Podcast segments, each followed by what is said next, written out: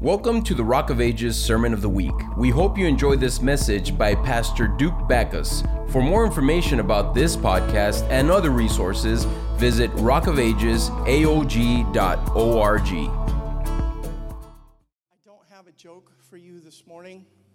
I apologize for that. Somebody sent me a message, and I'm not going to reveal who the person was, but they sent me a message online, and they said, "Pastor, I love it when you open up with a joke. I just love it when you open up with a joke, you know." And I said, well, I tend to do that when I know the service might be a little bit heavy, when I know that the word might be a little bit challenging. I'll do that so that I can kind of soften the hearts of the people, and then I'll deliver the message. But I have one for you. And this might go over your heads if you don't know my name. My name is Pastor Duke. What's my last name? Backus, yeah. So this morning I woke up and my Backus was hurting a little bit. All right. If you ever leave a voicemail on my phone, I'll call you Backus, okay? I can make fun of myself, amen? All right. That was good, yeah. Sister Gloria's like, yes, I like this. This is good. This is awesome. We serve a good God, amen? His love endures forever, church. I said we serve a good God and His love endures forever. We serve a powerful God, church. You know that He is undefeated in battle. He is undefeated in battle. He is undefeated in battle. Like, I want us to get that into our mind. He holds in His right hand victory and dominion forevermore. He is the Alpha and He is the Omega. He is the righteous one and He is mighty to save. Amen? He is mighty to save. And so I want us to open up to the book of Psalms, chapter 107, and we're going to be there most of the service this morning. Psalm 107 and verse 1. And I want us to read this together. Psalm 107 and verse 1, it says, "Give thanks to the Lord, for He is good. His love endures forever." It says, "Let the redeemed of the Lord tell their story, those He redeemed from the hand of the foe." How many of you have been redeemed from the hand of the foe? How many of you have been redeemed by the blood of Jesus? Amen? Let the redeemed of the Lord say so. And so if the Lord has ever shown you love, I want you to testify by praising Him this morning. Amen? Come on, you can do better than that. If you've ever tasted of the goodness of God, I want you to testify for just a moment and give the Lord thanks and praise. Amen? If you've been redeemed by the blood of the Lamb, if you have tasted of the bread of heaven, if He has rescued you from your enemies, I want you to give the Lord a mighty shout of praise. He's good. I said He is good, church. He's good. Man, I saw some of you actually just sit right through that. Oh, man. I pray the Lord drops a goodness bomb of His love on you this morning. It's a mystery to me sometimes when people refrain to praise. It's a mystery to me sometimes when people refrain to thank God. You want to know why? Because I know from where He's brought me from. I know from where He's rescued me from. I know from where the Savior has rescued me, church.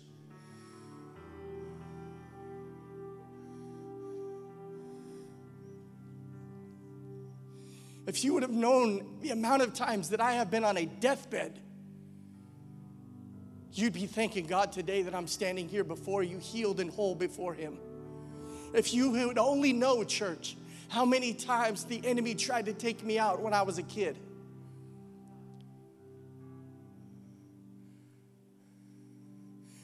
But the Lord put breath in my lungs and life in my body to be able to testify of His faithfulness and of His goodness. And the Lord has done the exact same thing for you today. He has done the exact same thing for you today. You are standing here because of the mercy of a living God, church. You are standing here right now because of the mercy of a living God. If you would have only known that I tried to take my life when I was a young man. You see, you don't know everything. So therefore, you don't know why I praise Him the way that I praise Him. if you only knew my past and if you only knew the lineage from which I come from. Drug addicts and thieves, people that were locked up in prison. That was the trajectory that I was on without Jesus. But I thank God that one beautiful day, I heard the gospel of Jesus Christ. I heard the saving grace and the gospel of Jesus Christ that was spoken into my heart that said, I no longer had to be broken. I no longer had to be unworthy. I no longer had to live without a father. And I can know a heavenly father, and his blood saved me, church. If you only knew. Oh, if you only knew, you would give him praise. You would give him glory. Because the God that we serve, church, he's not an absent father. Oh. I said, the God that you serve is not an absent father. He is the God of the universe. He is never late, church, and he never fails, church. He cannot forget. The Bible says, never will he leave you.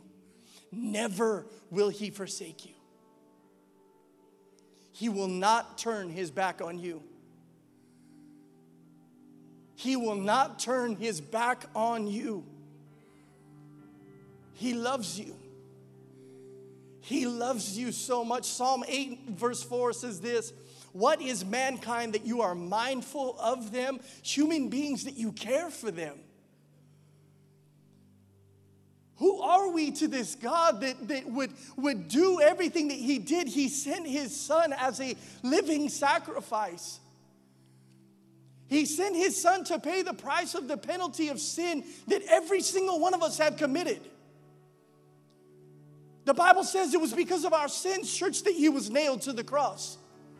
And without the shedding of blood, there would be no remission for sin. There would be no forgiveness of sin. But so it was because of our life. It was because of our waywardness. It was because we were born into sin and we fall short of the glory of God, church, that he gave his life for us. So what are we that the God of this universe would be mindful of us? That he would be mindful of you? That he could look through thousands of generations of mankind and he could pick you out by name. Oh, Jesus. He could call you out by name, church. The Bible says, even before you were formed in the womb of your mother. Even before you were formed in the womb of your mother, he knew your name.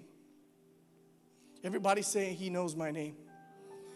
He knows your name, church. He knows your name. Who are we that you care for us, Lord? Isaiah 46:4 says, even to your old age and gray hairs. Now, I know not everybody in here has got gray hairs. Some of you are just lying also. Got a little extra thing going on up there. I have wisdom only in this part, mainly right here. I'm turning into like a billy goat or something. I don't know what's going on. I'm just kidding. Even to your old age and gray hairs, he said, I am he. I am he who will sustain you. I have made you and I will carry you. I will sustain you and I will rescue you. Come on, somebody thank him this morning. He carries us from birth to death. He sustains us through rising waters, church. He carries us when our knees are weak and feeble. He rescues us when we're in a state of emergency. This is the God that we serve. And like I said, what shocks me from time to time is when I hear the children of God, when I hear men of God, women of God, people of God be so impressed by the size of their problems. That blows my mind. I can't understand sometimes, you know, when people are so, you know, like wrapped up in the things that they're going through, in the situations that they're facing, and they're thinking that somehow their problem is bigger than their God. It's as if their physical problems have somehow grown to equality with God in their mind. What you give your attention to will magnify. Man, you put on the news 24/7 and that's all that you ingest, and you don't ingest this, you don't ingest the Word of God, then guess what? You're going to be living in fear 24/7. You're going to be living in fear 24/7. You're going to be worried about every little thing that happens. You're going to be worried about every little thing that goes on in the world. You're going to be in constant fear. But when this Word of God is your hope, when this Word of God is the word of life over you, when every promise, when every word that declares that you would be healed, that you would be saved, that your family would be saved, that you are a person that has an heir, you are an heir of the living God. When you read this, church, and this is the truth, there is nothing, the Bible says, if God be for us, then who can be against us?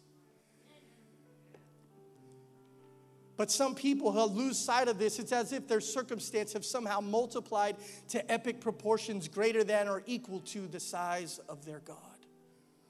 And what happens when this occurs is not only a lack of faith, but it's also placing limitations on God that do not exist.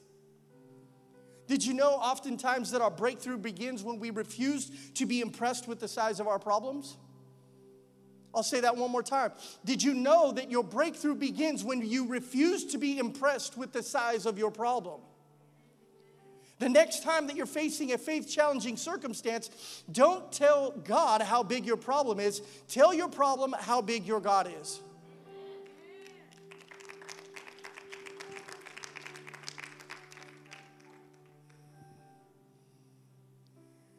Jesus himself said, with man, you're gonna face some impossible situations. But with God, all things are possible. You can speak to a mountain and declare it to throw itself into the depths of the sea, and it will happen. It will happen, church.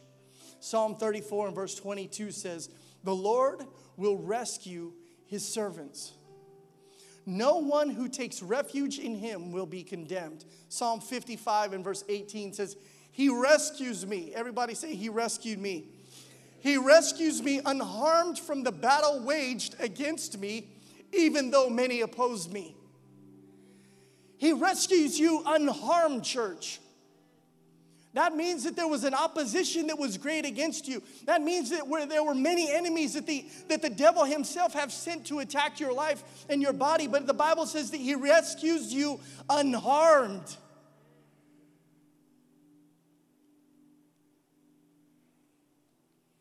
Psalm 91 and verse 14, "Because he loves me." Everybody say, "He loves me." "Because he loves me, says the Lord, I will rescue him. I will protect him, for he acknowledges my name." I don't know whose report you've believed, but I'm going to believe the report of the Lord. Amen? I'm going to believe the report of God over my life. I'm going to believe the report of God over my city. I'm going to believe the report of God over our families. I'm going to believe the report of God over our communities, church. I'm going to believe the report of God over our nation, church. This is what we must believe. I don't know what station you get your news from, but I'm going to believe the good news of the gospel. Amen?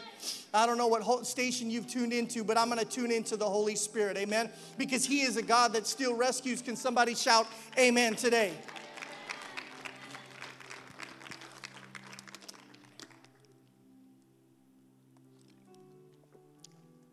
This morning, my prayer is that our faith would be charged, and that we would be reminded of our authority in Christ. Amen? I got a few minutes left. I want us to go back to Psalm 107.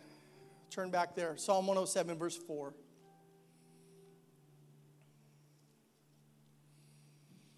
Psalm 107 and 4 says, "Some wandered in the desert wastelands, finding no way to a city where they could settle. They were hungry and thirsty, and their lives ebbed away. And then they cried out to the Lord in their trouble, and he delivered them from their distress." These verses here are describing the Israelites and their wandering in the desert after their exile from Egypt. And in their moments of hunger and thirst, the Bible says that they cried out to the Lord in their trouble, and he delivered them from their distress. So God is moving his people from this place where they were once held in bondage, and he's moving them into a trust relationship with him. How many of you trust the Lord? You see, we go through seasons of growth where we learn how to trust God in new ways.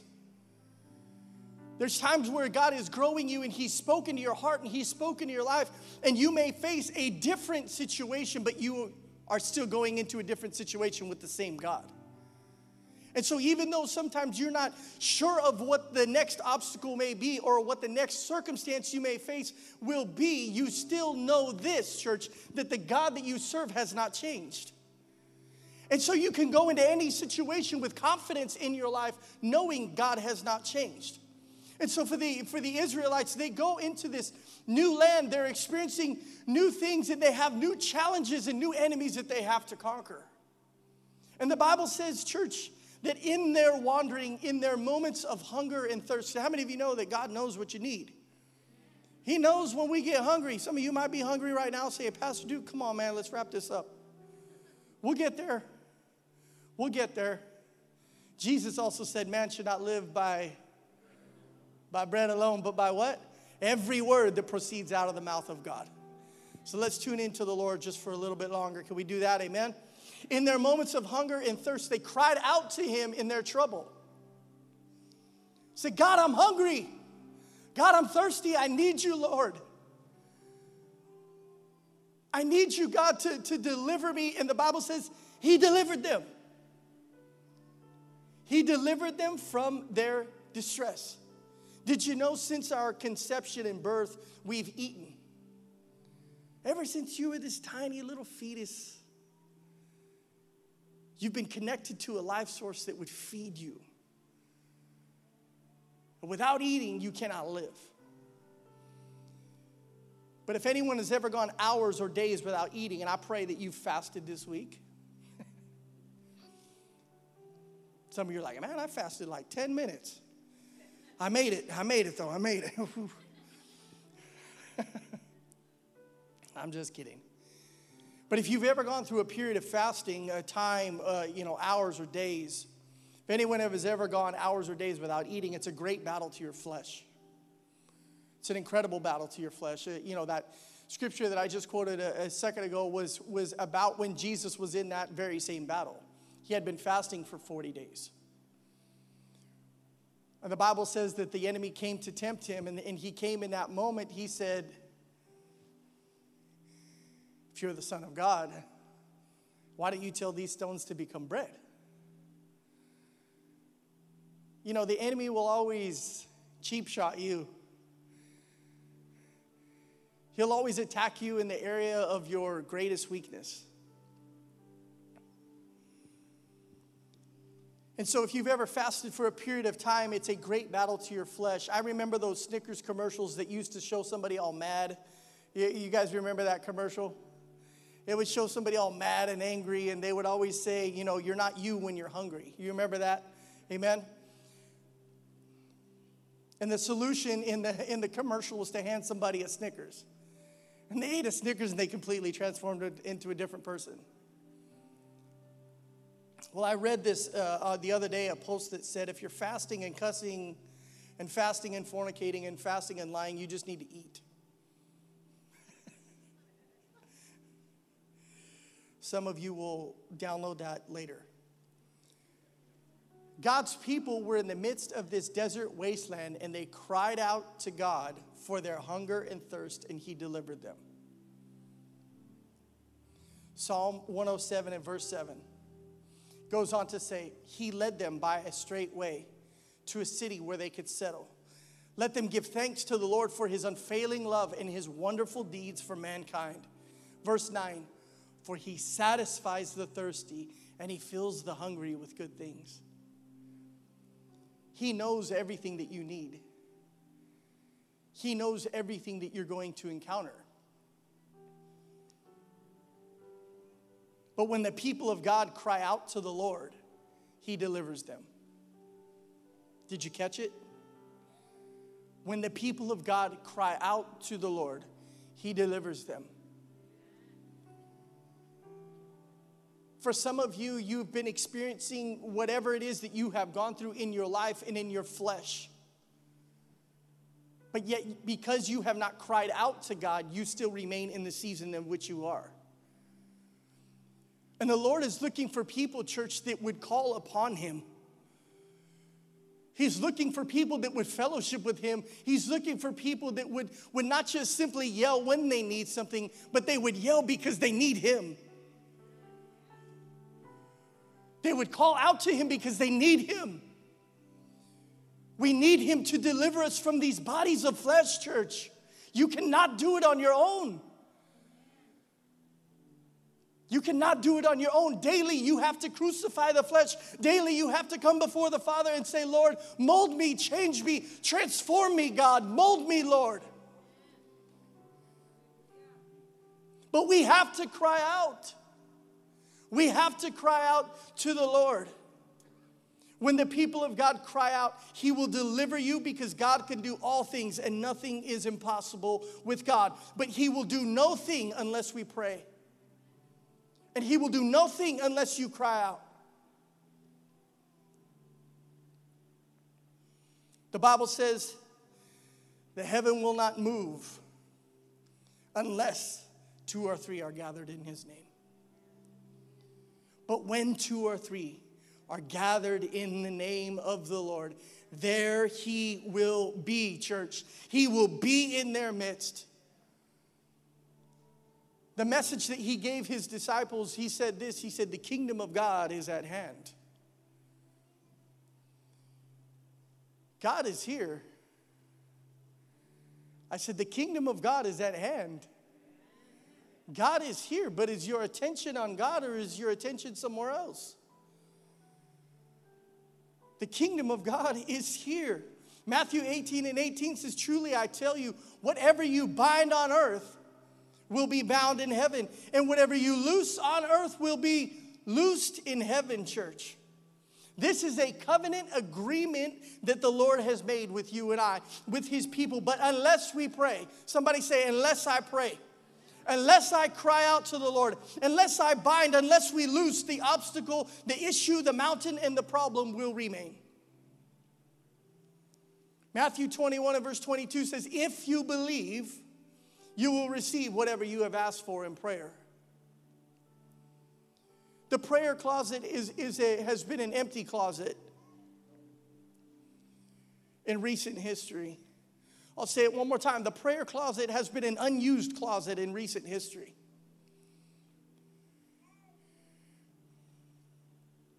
Anytime we see an advancement of the enemy, anytime that we see an advancement of the principalities of darkness, I believe it's because we're not doing our job.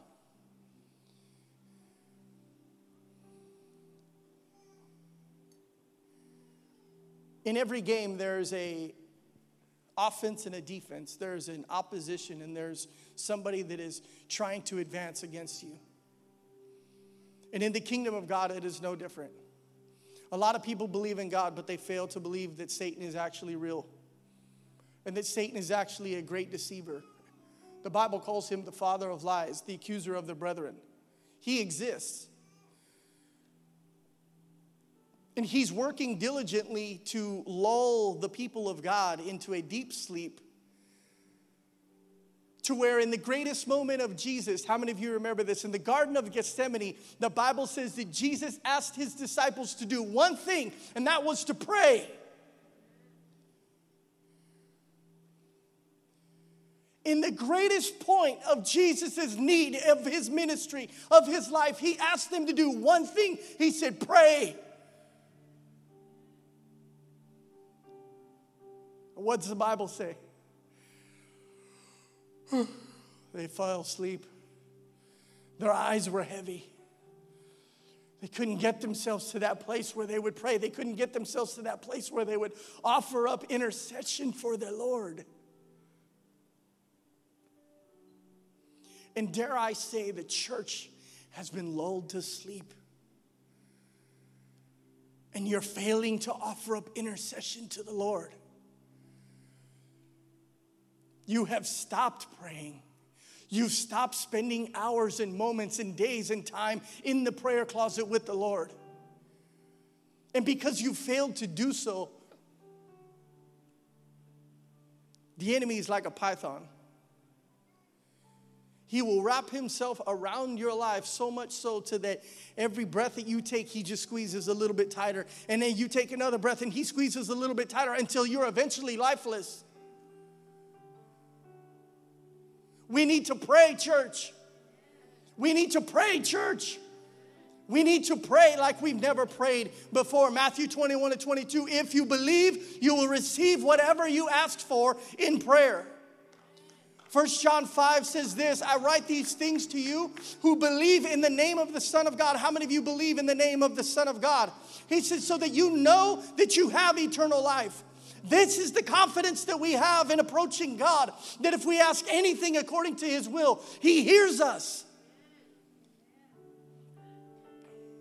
And if we know He hears us, whatever we ask, we know that we have what we asked of Him. But have you prayed? Have you cried out to God about it? The Lord is waiting for our cry. He's waiting for you to pray. He has the answer. He has the solution. But the greatest form of pride is to simply ignore and not consult the God of the universe. That is man's greatest form of pride. Who are we that He is mindful of us, that He would give us a seat at the table? But because He's given us a seat at the table, church, we've got to pray. We've got to pray. We've got to step into His presence. He looks at your health, your finances, your worries, your burdens, and He says to us, am I not enough? Am I not enough? Everybody say this. Say, He's more than able. Say it like you believe it. He's more than able. God is more than able, church. We have to believe that to our core. We have to believe that once again to our core. Psalm 107 and verse 10. Let's keep going. It says, some sat in darkness, in utter darkness. Prisoners suffering in iron chains because they rebelled against God's commands and despised the plans of the Most High. Verse 12 says, so He subjected them to bitter labor and they stumbled and there was no one to help. Did you know that when you fall back into sin and you choose sin, it's like you're willingly putting the chains of bondage over your life again? It's like you're like, hey, shackle me up. Chain me up. Bind me up again.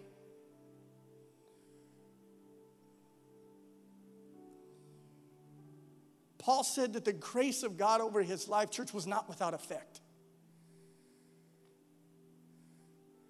That means that the grace of the blood of Jesus that he knows he didn't deserve, but yet he received, it had to have an effect on his life. It had to have an effect on his life where he transformed everything about himself to say, God, I am before you, Lord. I'm a sacrifice. God, pour me out, Lord, like an offering.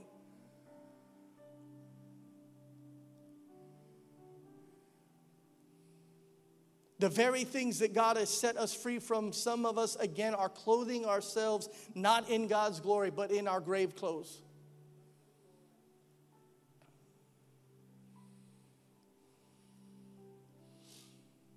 This is what these verses are describing. It says they rebelled against God's commands and they despised His plans, church. That's arrogance and pride to think that we could somehow do better without God.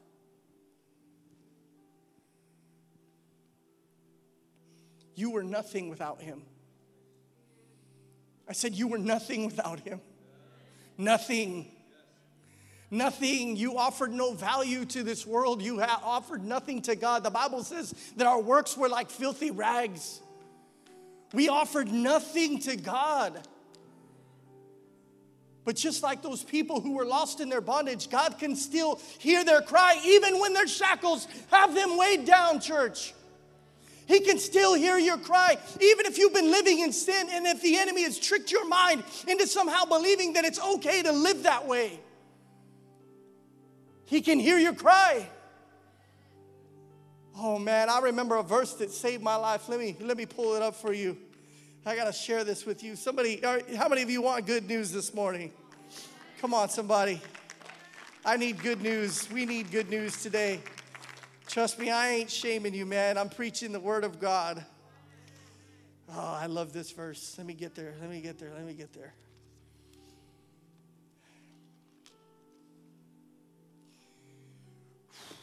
My wife shared this verse with me before she was my wife. I think I was about 16 the first time this word ever came into my ear. And I had gotten saved at 15 years old, and I had received Christ in my life. And I didn't have, kind of the best support system around me at the time. Other members of my family were not yet saved. And it's not easy. It's not easy to walk this life out of salvation when you may not have, family members that are praying for you or people that are standing in the gap for you. And for me, it was very, very difficult at this time. I had been relocated from almost 2,000 miles away. I was a Boise, Idaho kid that grew up over there and got brought all the way down to South Texas. I had no idea why I was here. I was like, I don't really think I fit in. There's not too many Dukes here, And I had to start my freshman year of high school, and there was a language barrier. I went to PSJ North. I didn't realize it was like PSJ Mexico, I was like, man, what is going on? I thought I lived in Texas, Isn't this part of it's still part of the U.S., I had teachers that were, it wasn't Spanish class, but every class was like Spanish class. It was tough. But after I had accepted the Lord into my life and I had received Christ, the Bible says that just like that seed falls in soil, the enemy comes and tries to snatch it away. And he was trying so hard to just snatch the seed of the Word of God out of my life.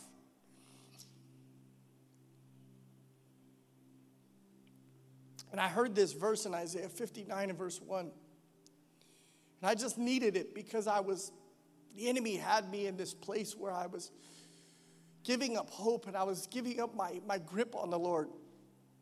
And it said, surely the arm of the Lord is not too short to save, nor is his ear too dull to hear. And that was such a powerful, powerful reminder for me, church. Because I thought somehow, because I had messed up, I had eternally failed God. Because I had fallen back into sin, that somehow I had pained the heart of God and he was never going to forgive me because I went back to the ways that he had saved me from. But when I heard this verse, that surely the arm of the Lord is not too short that he cannot save, nor is his ear too dull to hear. And when I heard that, I cried out to God like I had never cried out to God before because I needed his redemption. I needed one more time that he would look upon me and he would bring grace into my life and mercy over my life for the many sins that I had committed. Church, his ear is not too dull to hear you right now. I said his ear is not too dull that he cannot hear. Psalm 107, verse 13. Then they cried to the Lord in their trouble, and he saved them from their distress.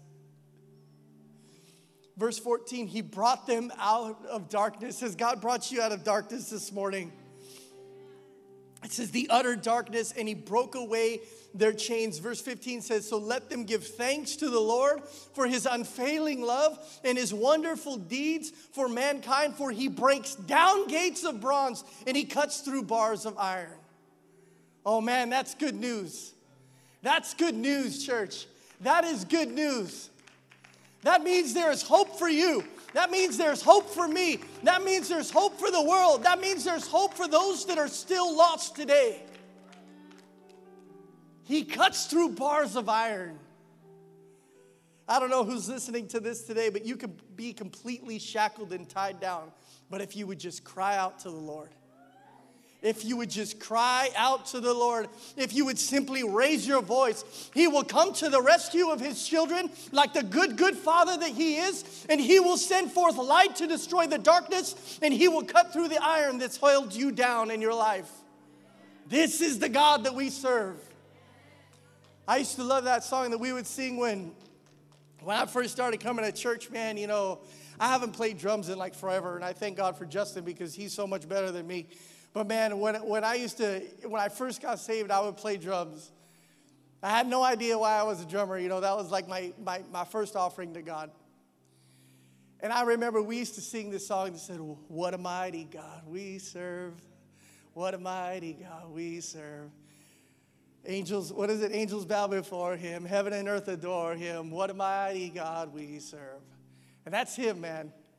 That is Him. What a mighty God we serve. What a mighty God we serve, church. He will cut through the iron that is holding you down. He will cut through every shackle that is holding you down if you would just call upon the name of the Lord. Psalm 107 and verse 17, let's keep going. It says, "Some became fools through their rebellious ways, and they suffered affliction because of their iniquities. The wages of sin is death." Did you know that? Do I need to repeat that? The wages of sin is death, but the gift of God is what? Eternal life. Sin longs to separate you from God because of your shame, and some of you are suffering from self-inflicted shame. You know the word. You know the truth. But yet somehow you keep running back to that thing that brings nothing but shame and guilt over your life. The Bible says it's like a dog returning to its vomit. It's a horrible picture. But when we don't crucify our flesh and we don't put to death the things that God has saved us from. Let's read it, Colossians 3:5. It says, "Therefore, whatever belongs to your earthly nature, sexual immorality, impurity, lust, evil desires, and greed, which is idolatry." Those things, church, if we don't put those things to death, then guess what? We're going to still be held in bondage. You're still going to smell like the grave, even though you think you're free. Whew. He wants us free. Free. The book of John says that I came to give you life and life more abundantly. Unshackled, held down by nothing.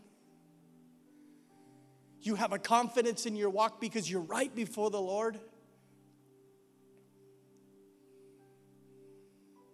He wants you free. And the Bible says that daily we have to put those things to death. See, Christ finished the ultimate work for you on the cross. He did the work. But there has to be a daily choice. See, some people don't like to believe this part. The Bible says that we have to work out our salvation with fear and trembling. That every day we come back into the courts of the King of Kings and we say, "God, have mercy on me. God, forgive me, Lord. Establish me in you, Lord. Uproot anything in my life, God, that is not pleasing to you, God.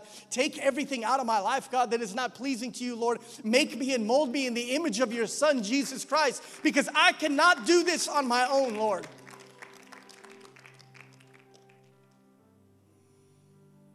As if running into sin wasn't enough, the Bible says that God's people in Psalm 107, verse 18, says they loathed all the food and they drew near the gates of death. Let me just pause for a second. Some people are living on the fence. The Bible says in the book of Revelation, the Bible talks about a lukewarmness. Lukewarmness is utterly disgusting to God. Did you know that? I know this is not like easy for some of us to hear, but lukewarmness is disgusting to God. He said, "Because you are neither hot nor cold." There's no in between. He's okay with you being hot and on fire for him. If you're cold, so be it. That's your choice. He said, but because you are lukewarm, I will spit you out of my mouth. It's a distaste that God has for us, church, when we think we're somehow okay with being mediocre in Christ. He deserves all of us. He deserves all that I have to give him. Some people know this about me, some of you don't, but if any of you know me and know me, you'll know that I will do anything for the Lord. I'll do anything. My heart is to serve him so that you can hear the gospel, so that you can know he is real, so that you can know that you have the option and the choice to be free in him.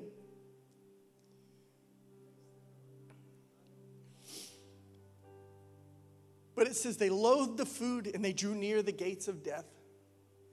That is, they played the fence. They just kept getting closer and closer to the other side. Then they cried out to the Lord in their trouble, and he saved them from their distress. See, there could be somebody in here right now that has been playing the fence. You've been playing church. You've been thinking that you're okay, but you know that you're really not. You know that you've been held down in bondage. Listen, just cry out to the Lord. Cry out to the Lord. Everything is redeemable because of Jesus. Oh, man. That's a good word.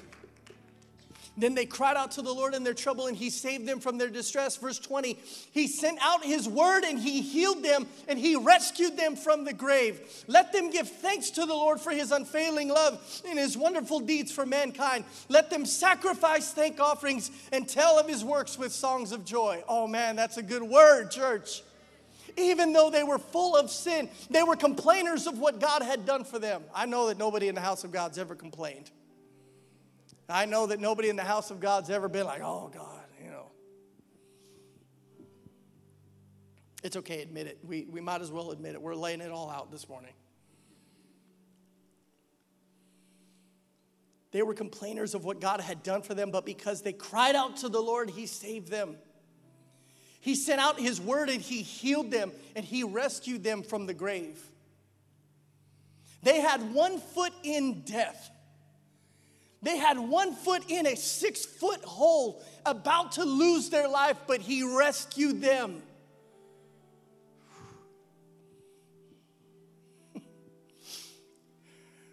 If you've ever gone back to your sin or complained towards God, but he still rescued you, the Bible says that we need to give thanks to the Lord for his unfailing love. So if that's you, I want you to give him thanks just for a moment. Come on, somebody. We give you praise, Lord Jesus. We give you honor, Lord Jesus. We thank you, God, because even when we had one foot in the grave, Lord, you rescued us, God. You rescued me, Lord. Oh, man. Whew. Let them sacrifice thank offerings and tell of his works with songs of joy.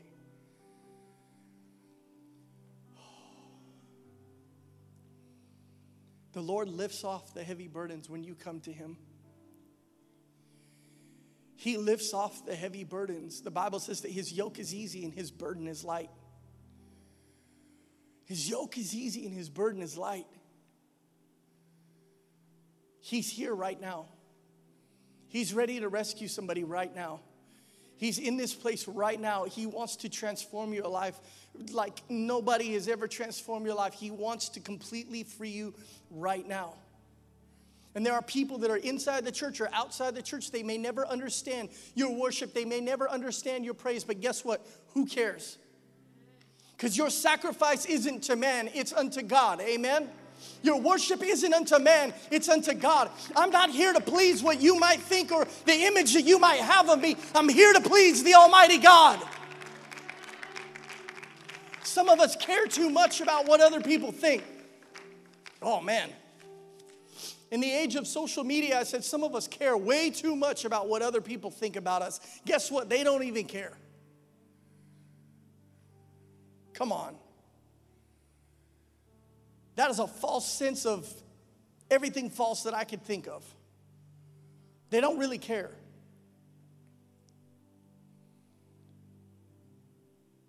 But to know that the God of the heavens and the earth, the one who spoke this world into existence, the one who created the universe loves you. To know that he loves you is everything.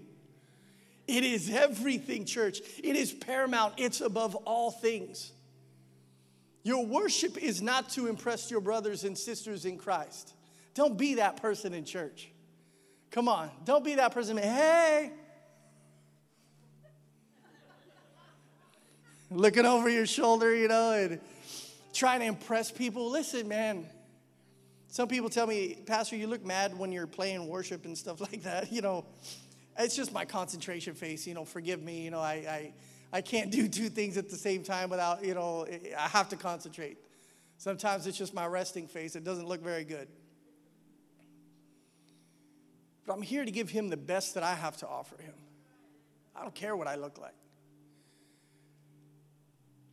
I've spent hours and hours upon the face of this altar just pouring out my heart to God with boogers streaming down my face and tears rolling down my face. And it doesn't matter what I look like. I want us to strip off that pride. I want us to strip off that pride that says it doesn't matter. It doesn't matter who's to my right. It doesn't matter who's to my left. I'm here to give God glory. I'm here to worship the name of Jesus. Oh, man, your worship isn't to impress your brothers and sisters in Christ. It's to lavish the love of God upon the Lord, your rescuer, your redeemer, your deliverer, your sustainer, your waymaker, your healer, your refuge, your strong tower, your hiding place, your salvation, your friend, your counselor, your provider. He is God alone, and when his people cry out to him, when his people who are called by his name will humble themselves and pray, the bondage of hell and the gates of hell and the bondage of Satan and the demonic principalities, they crumble and they shudder in fear at the sound of the matchless name of Jesus Christ. Would you call upon him today? Thanks for listening to the Sermon of the Week. Join us next time for another uplifting message. If you'd like to support this ministry and the reaching out of others, you have the opportunity to give at rockofagesaog.org/give.